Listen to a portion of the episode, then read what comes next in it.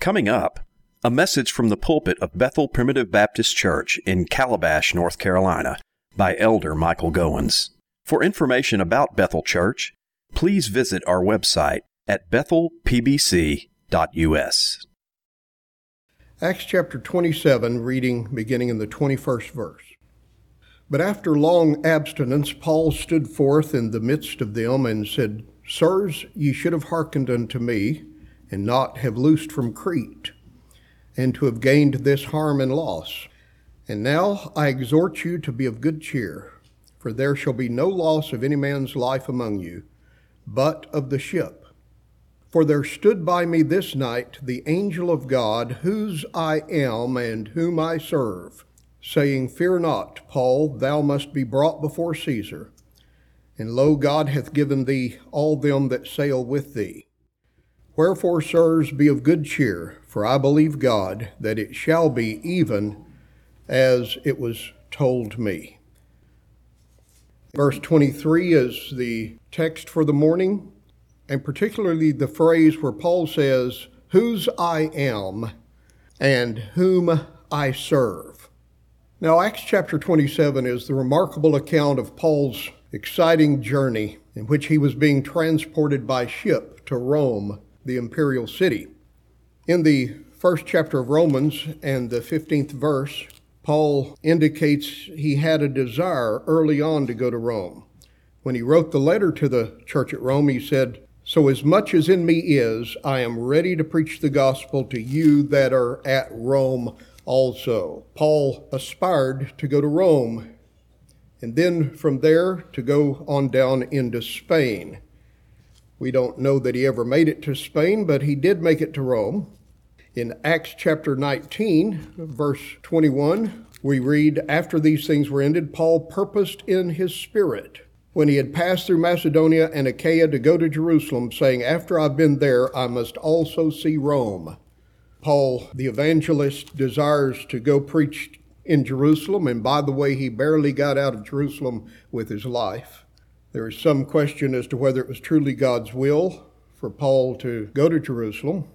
You know, Paul had not been called to preach to the Jews, but he was the apostle to the Gentiles. But being a Jew himself, he had a great burden for his native countrymen, for his kinsmen according to the flesh. And Paul made it happen where he went to Jerusalem.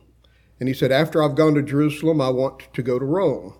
Just because Paul's letters are inspired doesn't mean that every decision he made during his lifetime was divinely inspired. And it is possible that God allowed him to go according to his own mind into Jerusalem. But after he'd been to Jerusalem and barely escaped with his life in Acts 23:11, we read God's word to Paul the night following, the Lord stood by him and said, Be of good cheer, Paul, for as thou hast testified of me in Jerusalem, so must thou also bear witness at Rome.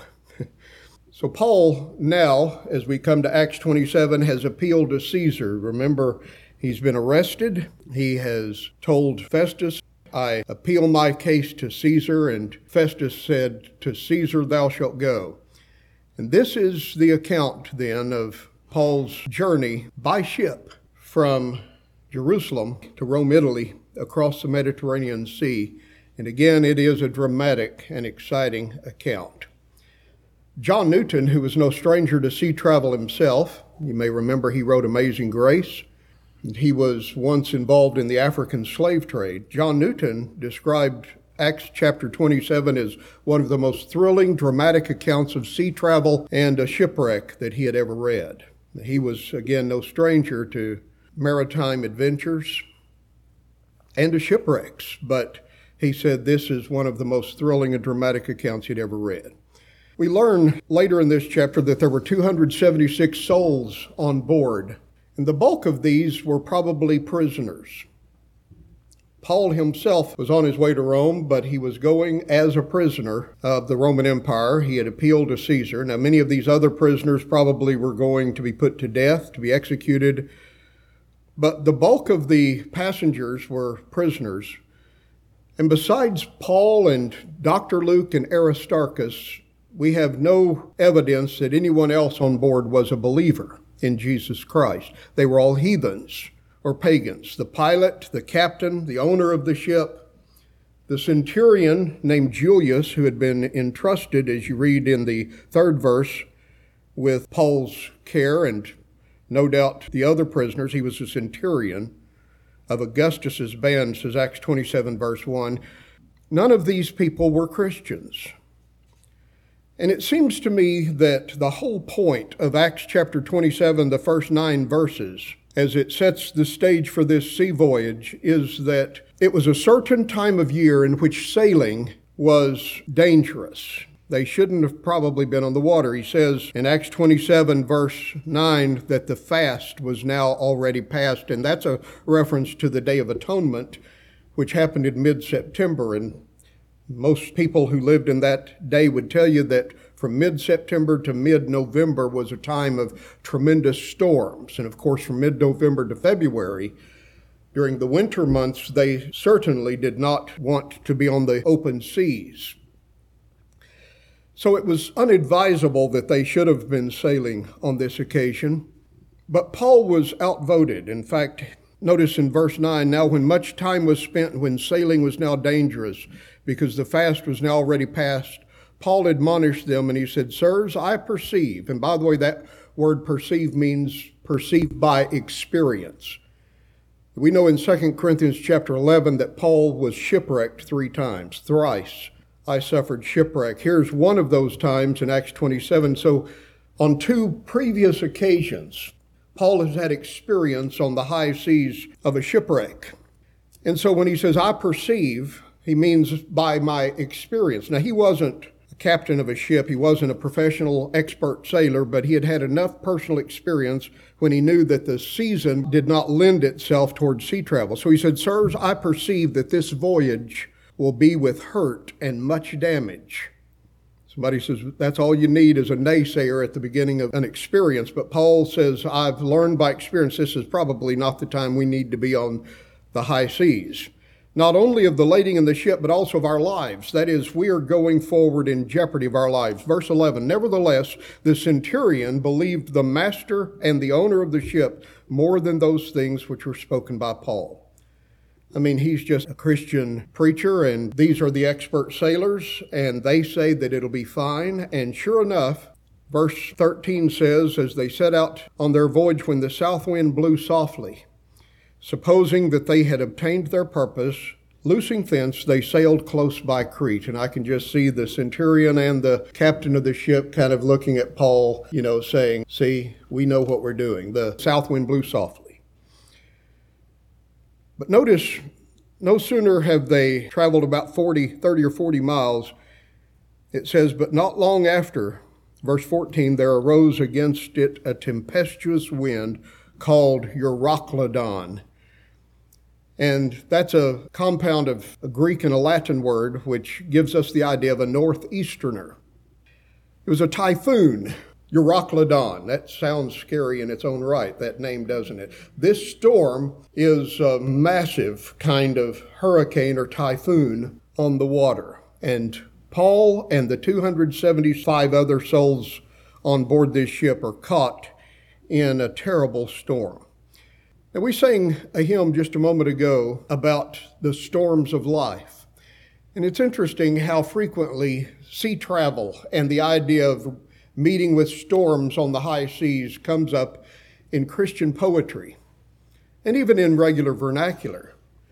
You know, we may wish somebody smooth sailing on their journey. You say, Well, I'm not sailing, I'm actually driving across country. I hope you have smooth sailing or fair skies.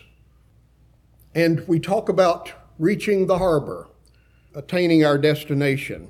And of course, in our hymn history, we have a number of hymns that suggest this idea that life is a voyage on the high seas. We know, don't we, that in Bible times that sea travel was the primary means of international transportation. They didn't have airplanes. They uh, didn't have bridges, long bridges and roads where they could go from one country to the next.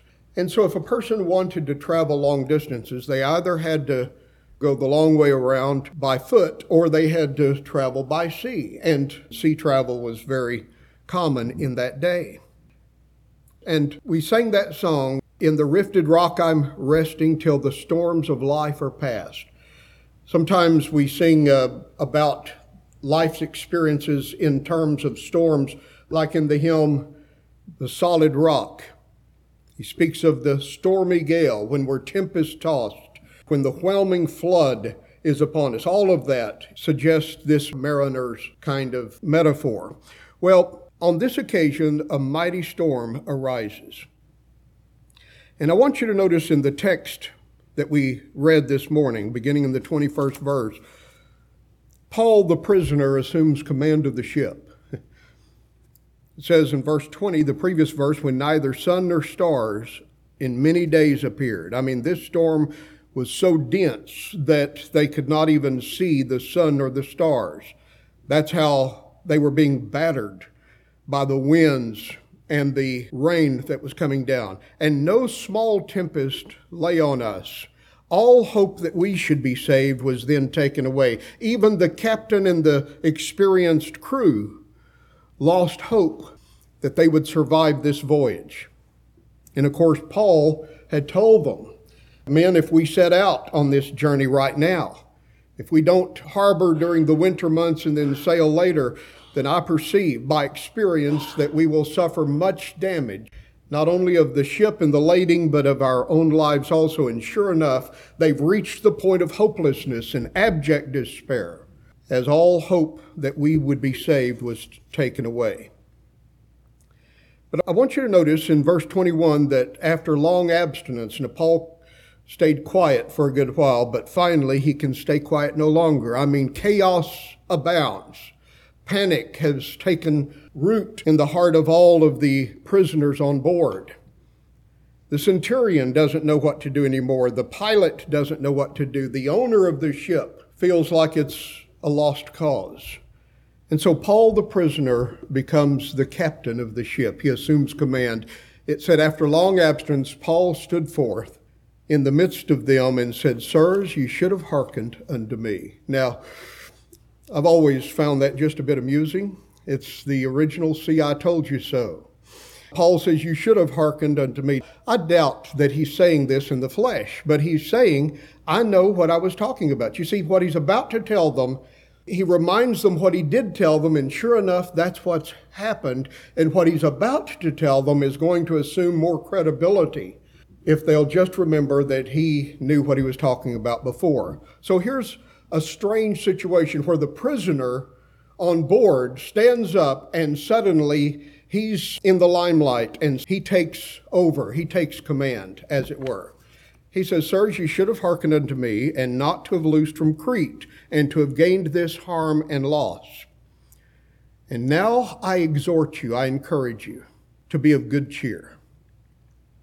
Now, I think that's an unbelievable imperative. That is, it's not credible that he would say, cheer up, because they are panic stricken. Chaos abounds. But you see, Paul has reason to say, cheer up, be of good cheer. And by the time this story is ended, in verse 36, it says, Then they were all of good cheer, and they took some meat. Now, this is in the midst of the storm. But you see, a time of crisis reveals true leadership. It's been said that a crisis does not make a person, but a crisis reveals what a person's made of. And on this occasion, in a time of crisis, Paul, the true leader on board, stands up and says, I told you that this would happen, but cheer up.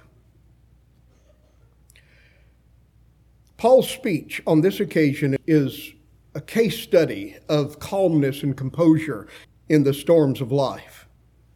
We learn from this passage what a difference one man's faith and courage can make not only for himself, but on those around him in a time of crisis. His steady confidence in God in this extremely chaotic and hopeless scene stilled the terror in their hearts. Whether we're talking about the crew and the captain or his fellow passengers on board, I suggest that this man's calm demeanor and his focus on the true situation had a way of just calming everybody down. And I want to ask the question this morning What was the reason for Paul's calm and composed demeanor? And I believe it's found in this 23rd verse in what I call Paul's confession of faith. He says, For there stood by me this night the angel of God, God, whose I am and whom I serve. Now, I think it's significant that God gave Paul a special assurance of his presence. He sent an angel to communicate with him. May I suggest, dear friends, that to be aware that God is with you is one of the great calming truths of the Word of God. How many of you have passed through the storms of life? Perhaps everything seemed to be going well, and then you went to the doctor, and suddenly it was discovered that you had some disease lurking beneath the surface that you were previously unaware of.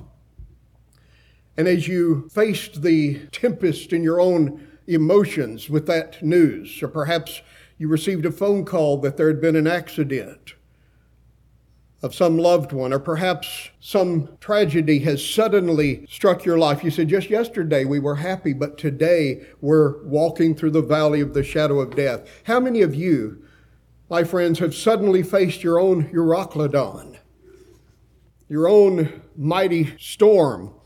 the typhoon at sea. And the question is is it possible to be calm and composed? Is it possible to have a peace that passes all understanding? That's really the ultimate question, my friends, because there's not a one of us who won't pass through storms in our lives.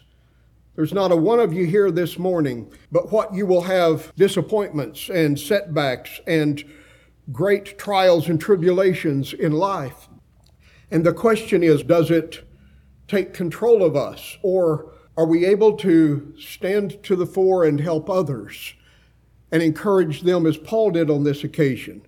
You see, soon the pilot and the captain and the fellow prisoners on board are going to learn that God has spared all of them on this voyage because of one man. I love verse 24 where it says, Paul, thou must be brought before Caesar. That's what the angel told him. Fear not, Paul, thou must be brought before Caesar. And lo, listen to this God has given thee all them that sail with thee. Paul, not only must you appear before Caesar, now that's what the angel told him. Paul, you're on your way to Rome. I've told you that you will bear testimony of me at Rome. And I've also given you the souls of all the men that are on board with you. None of them will be lost. And may I say that the reason that the captain and the sailors and the other passengers on board were spared on this occasion was because of the Apostle Paul and God's providence and purpose in his life. I preached a sermon some years back entitled Blessed for the Sake of Others. How many times in the Bible have we run across people who said, I've learned by experience that the Lord has blessed me for your sake?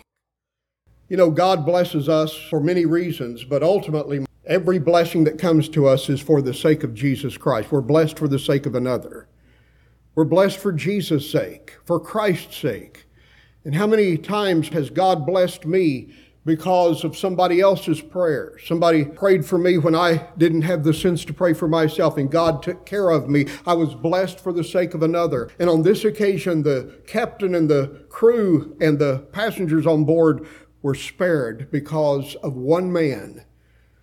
And that one man now stands before them and says, Sirs, be of good cheer, for I believe God that it shall be even as it was told me. He's calm, he's composed. I believe, dear friends, that a Christian has reason to maintain calmness of soul and poise of spirit in every given set of circumstances in life. We have resources at our disposal. And the fact is, that may be one of the most powerful examples, that may be one of the most powerful testimonies that you and I ever give to others, is the way that we respond when storms and trials touch our lives.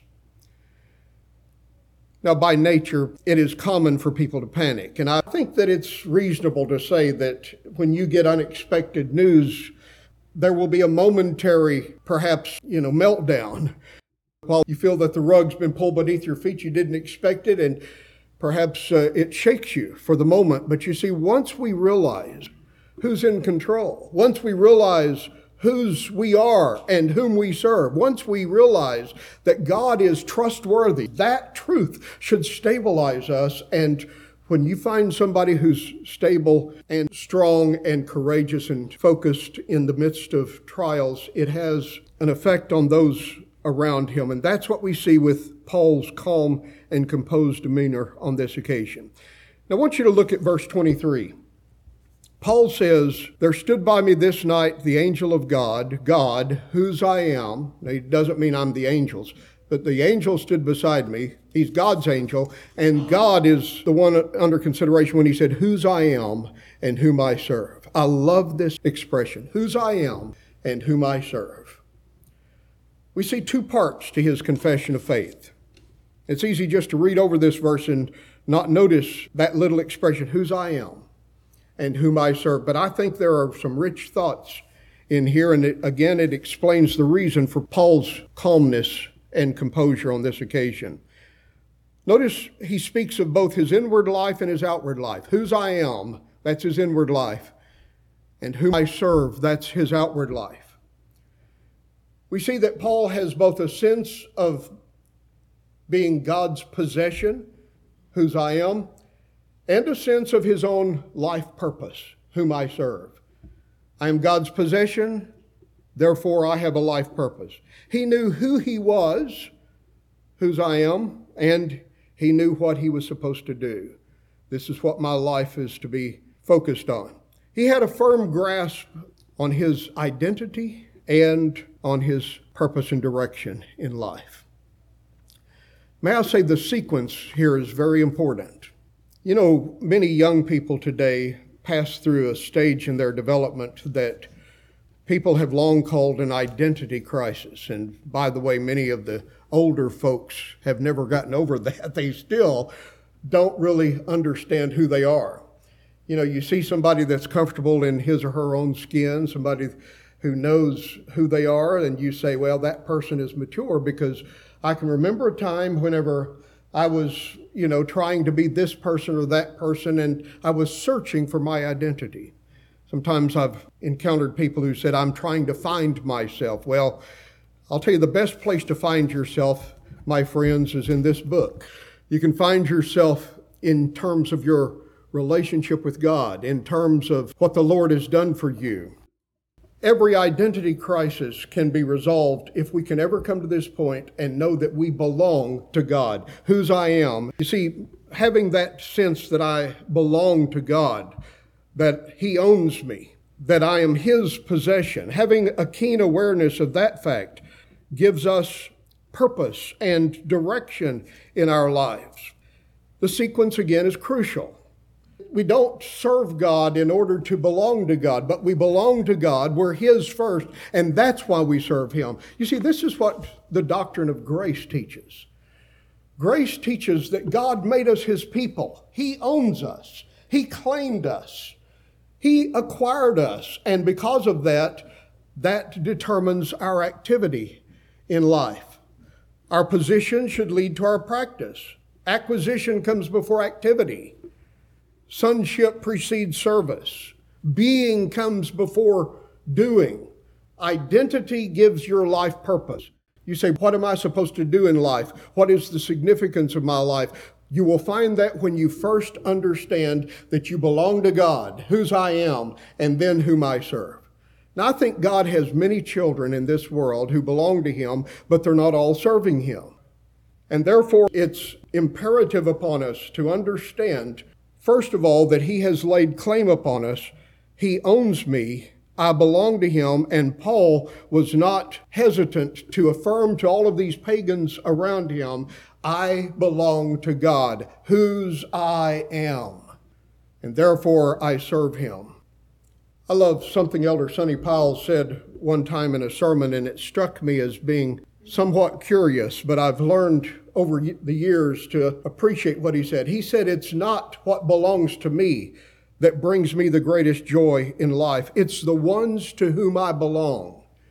He said, I belong to a little lady on a farm in Graham, Texas, and I belong to two sons and a daughter, and I belong to the church of the Lord Jesus Christ, and most of all, I belong to the Lord God of heaven and earth, the creator of the universe. I belong to him. And it's not what belongs to me that brings me great joy. It's the people to whom I belong.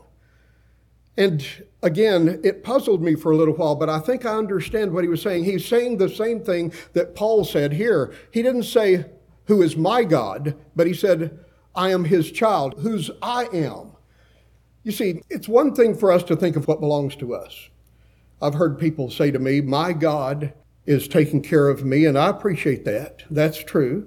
Jesus is my Savior. That's certainly valid and important to be able to say things like that. But you know, even before He belongs to me and He's mine, how wonderful it is to know that I belong to Him and that I am His. You see, Song of Solomon puts this so sweetly when it says, I am my beloved's and my beloved is mine. I am His first. In the first chapter of Ephesians, Paul prays that the church at Ephesus may know the riches of his inheritance in the saints. Now, we talk about God being our inheritance. We have an inheritance. We are heirs of God. But you see, that passage speaks not of our inheritance in Him, but it speaks of His inheritance in us. Deuteronomy 32 9 says it like this The Lord's portion is His people. He owns us. He has claimed us. He has chosen us. He has made us. And may I say, He owns us in more than one way. The Lord owns us by right of creation, that's for sure. Psalm 24, verse 1 says, The earth is the Lord's, and the fullness thereof. He owns every human being by right of creation. But I'll tell you, there's a special sense in which God owns His children. We belong to Him, we are His possession, His priceless treasure. And that special sense is in terms of his sovereign grace. Paul possessed the assurance that he belonged to God by electing grace. In Jeremiah 32, verse 37, God says, They shall be my people, and I will be their God. Notice first he says, They will be my people. God has laid claim upon you and upon me. Before time ever began, God looked down through time, and out of Adam's fallen humanity, he chose a people to be his own. It was his own sovereign purpose and pleasure to do so. He elected them and wrote their names in the Lamb's Book of Life. My beloved, when he did that, he claimed us. As Isaiah chapter 44, verse 2 indicates, Thus saith the Lord that made thee and formed thee. Notice we're his by creation. We belong to him because he made us. But he goes forward to say, And which will help thee. Fear not, O Jacob, my servant, and thou, Jeshurun, whom I have chosen. God chose us. He elected a people, and we are possessed by him as his own special people. I am thy God, you are my people. But you know, I think Paul not only possesses the assurance that he belongs to God by sovereign election, but he believes that he belongs to God by redeeming grace as well. And perhaps he's thinking in similar terms as 1 Corinthians 6:19 indicates when he says, "What know ye not that you are not your own?" You are bought with a price. Therefore, glorify God in your body and in your spirit, which are God's. I would ask you today, my friends, what? Don't you know this? Know you not that you don't belong to yourself? Your life is not your own. Sometimes I hear people say things like, It's my life, I can do with it as I please. Well, actually, it's God's life. You're God's creation. And if you're a child of God, he has acquired you by the payment of a price, a precious price. He has gone to great lengths to purchase you and me, to redeem us. And you and I are not our own. It's not my mind to use as I want. These are not my eyes to feast on whatever I want to look at. This is not my voice to sing for my own glory and praise. This is not my body to be employed in doing what I want to do. You are not your own in body or soul. You've been bought with a price. And what price was that? It's the precious blood of Jesus Christ.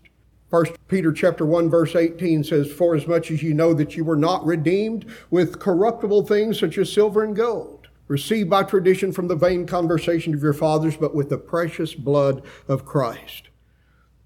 And Paul would say, You've been bought with a price. You don't belong to yourself, you belong to Him. Therefore, glorify God in your body and in your spirit, which are God's. Paul said, I belong to Him. I'm possessed by Him. I'm His possession. He owns me. We belong to God, dear friends, like a bride belongs to the bridegroom. He can say that she is mine. And of course, she can say he is mine as well. We belong to God like a child belongs to a father. Children do not belong to the state. Children do not belong to the public. Children belong to the parents to whom God has given them. A child belongs to his father. And my friends, you and I are the bride of Christ. You and I are the children of the Heavenly Father. We belong to him like a sheep belongs to the shepherd. The shepherd has laid claim upon the sheep. The sheep belongs, it's the possession of the shepherd. You say, Well, I don't want to be anybody's possession, my friends. Well, my beloved, may I say, you're going to belong to somebody. You're going to belong to something. And the greatest sense of identity in life comes from knowing that I belong to the heavenly shepherd. I belong to the bridegroom, the Lord Jesus Christ. I am his possession by right of purchase, not only by right of creation.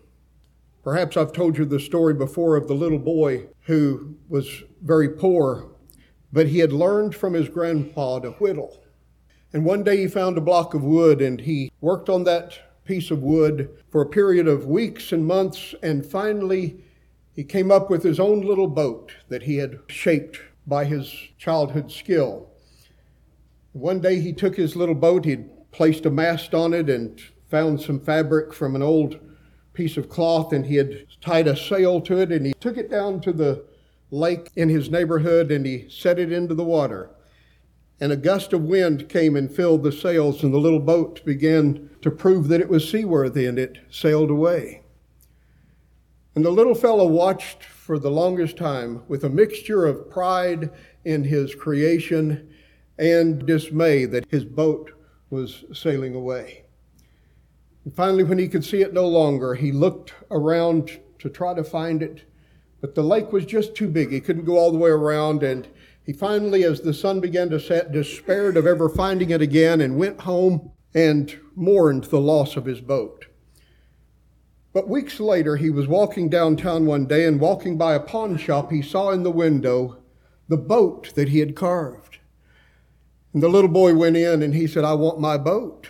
That's my boat. And the man said, No, sir, it's my boat. And the little boy said, I made it.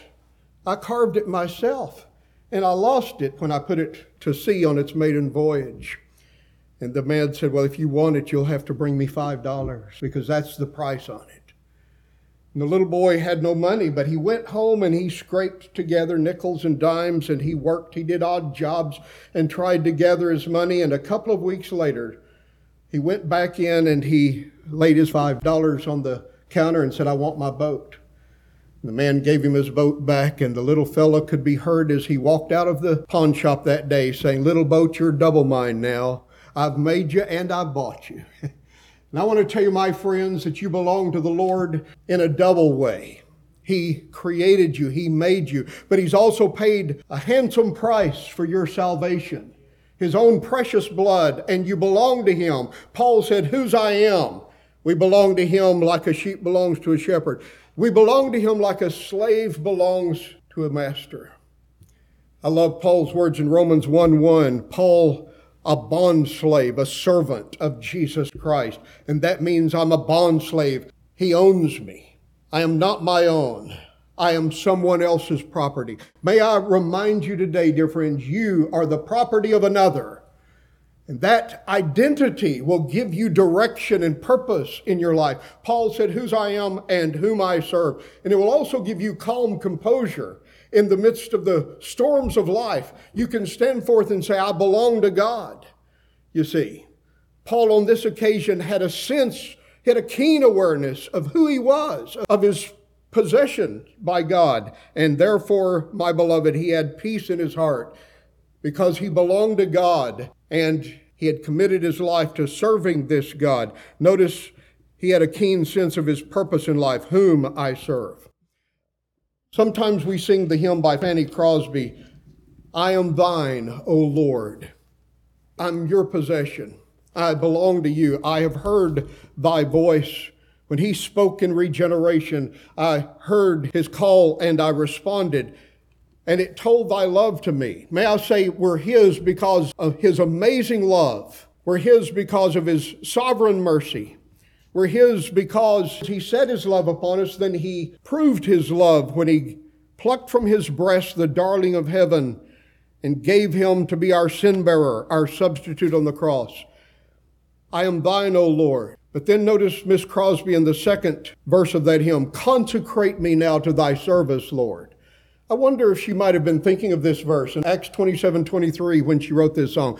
Lord, I'm yours, whose I am, but now whom I serve. Now, after she says, I am thine, O Lord, in verse 2, she says, Lord, help me to serve you better. By the power of grace divine, let my soul look up with a steadfast hope, and my will be lost in thine. Indeed, my beloved, a keen awareness and assurance of the fact that you are possessed by God, that you're His property, will give you direction and purpose for your life.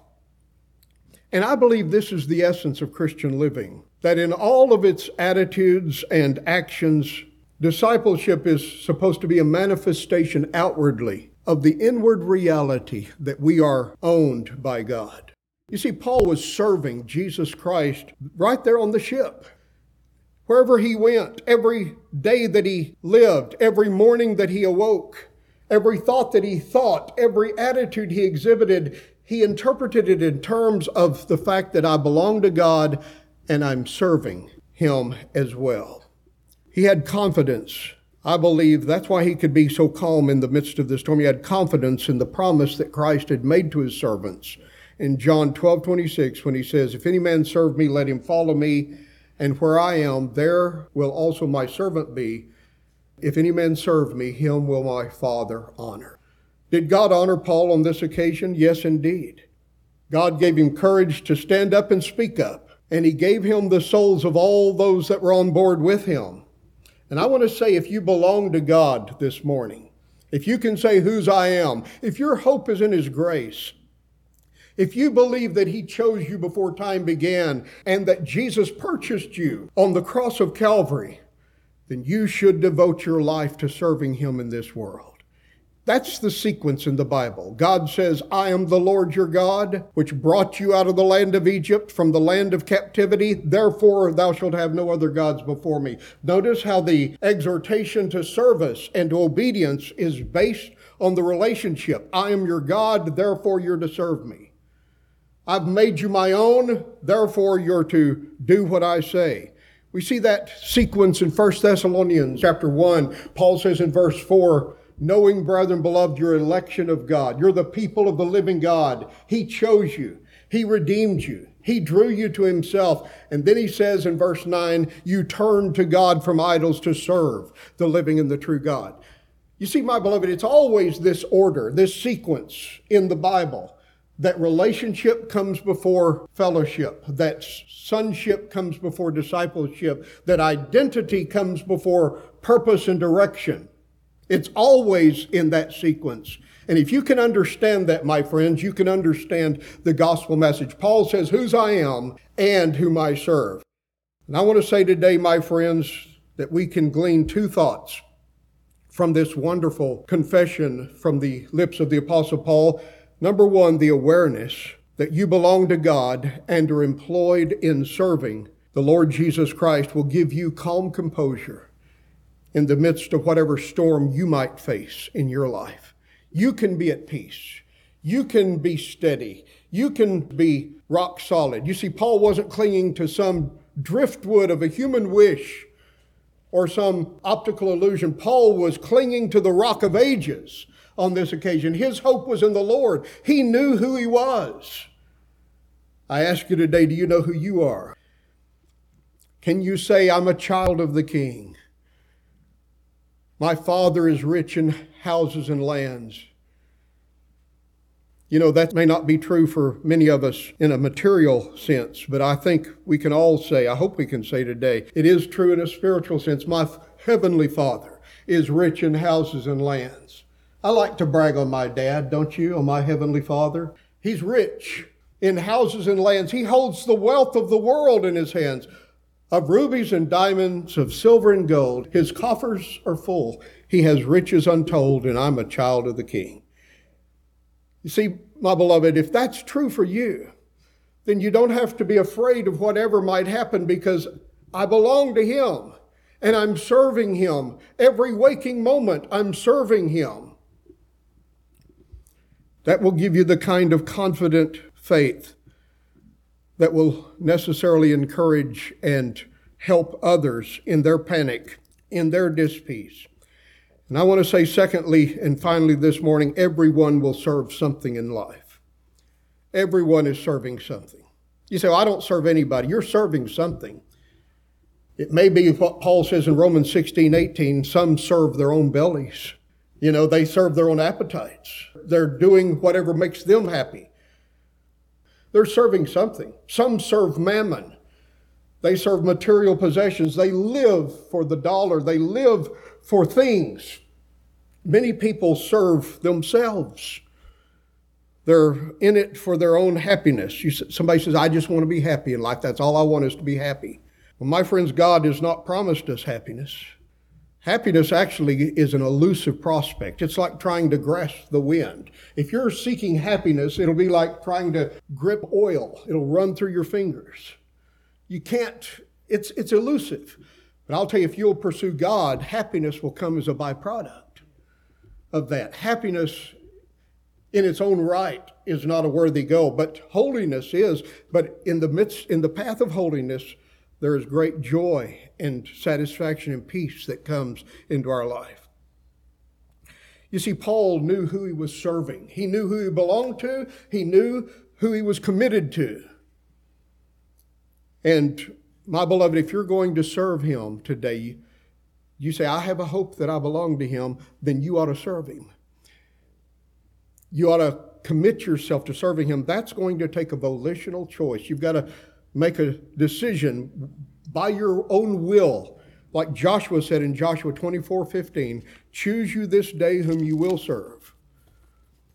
Whether the gods that the, your father served on the other side of the flood or the gods of the Amorites in whose land you now dwell. But as for me and my house, we will serve the Lord. He made a choice.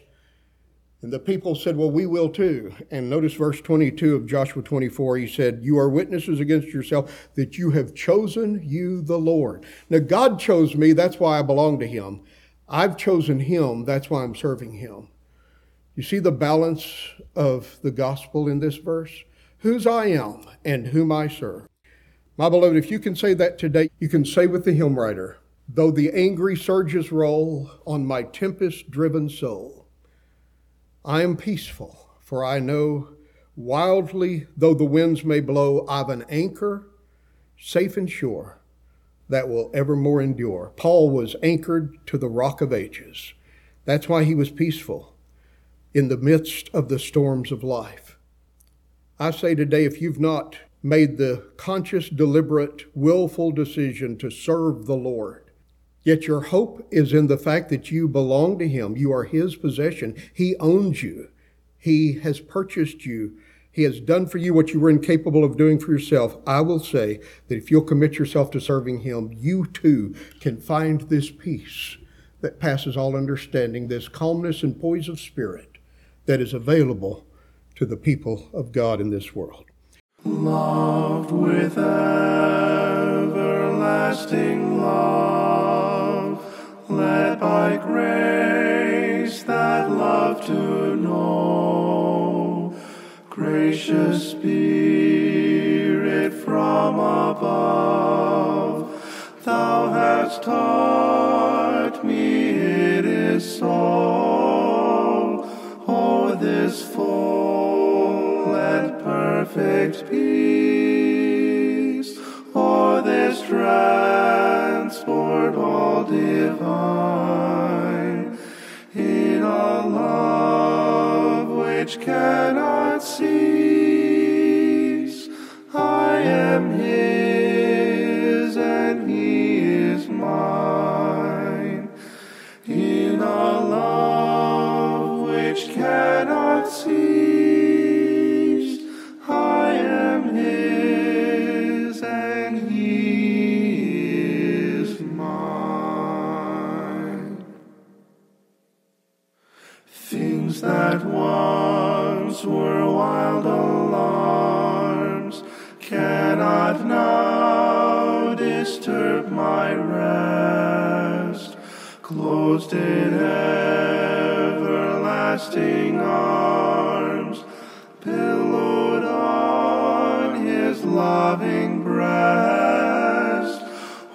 To be forever here, doubt and care and self resign,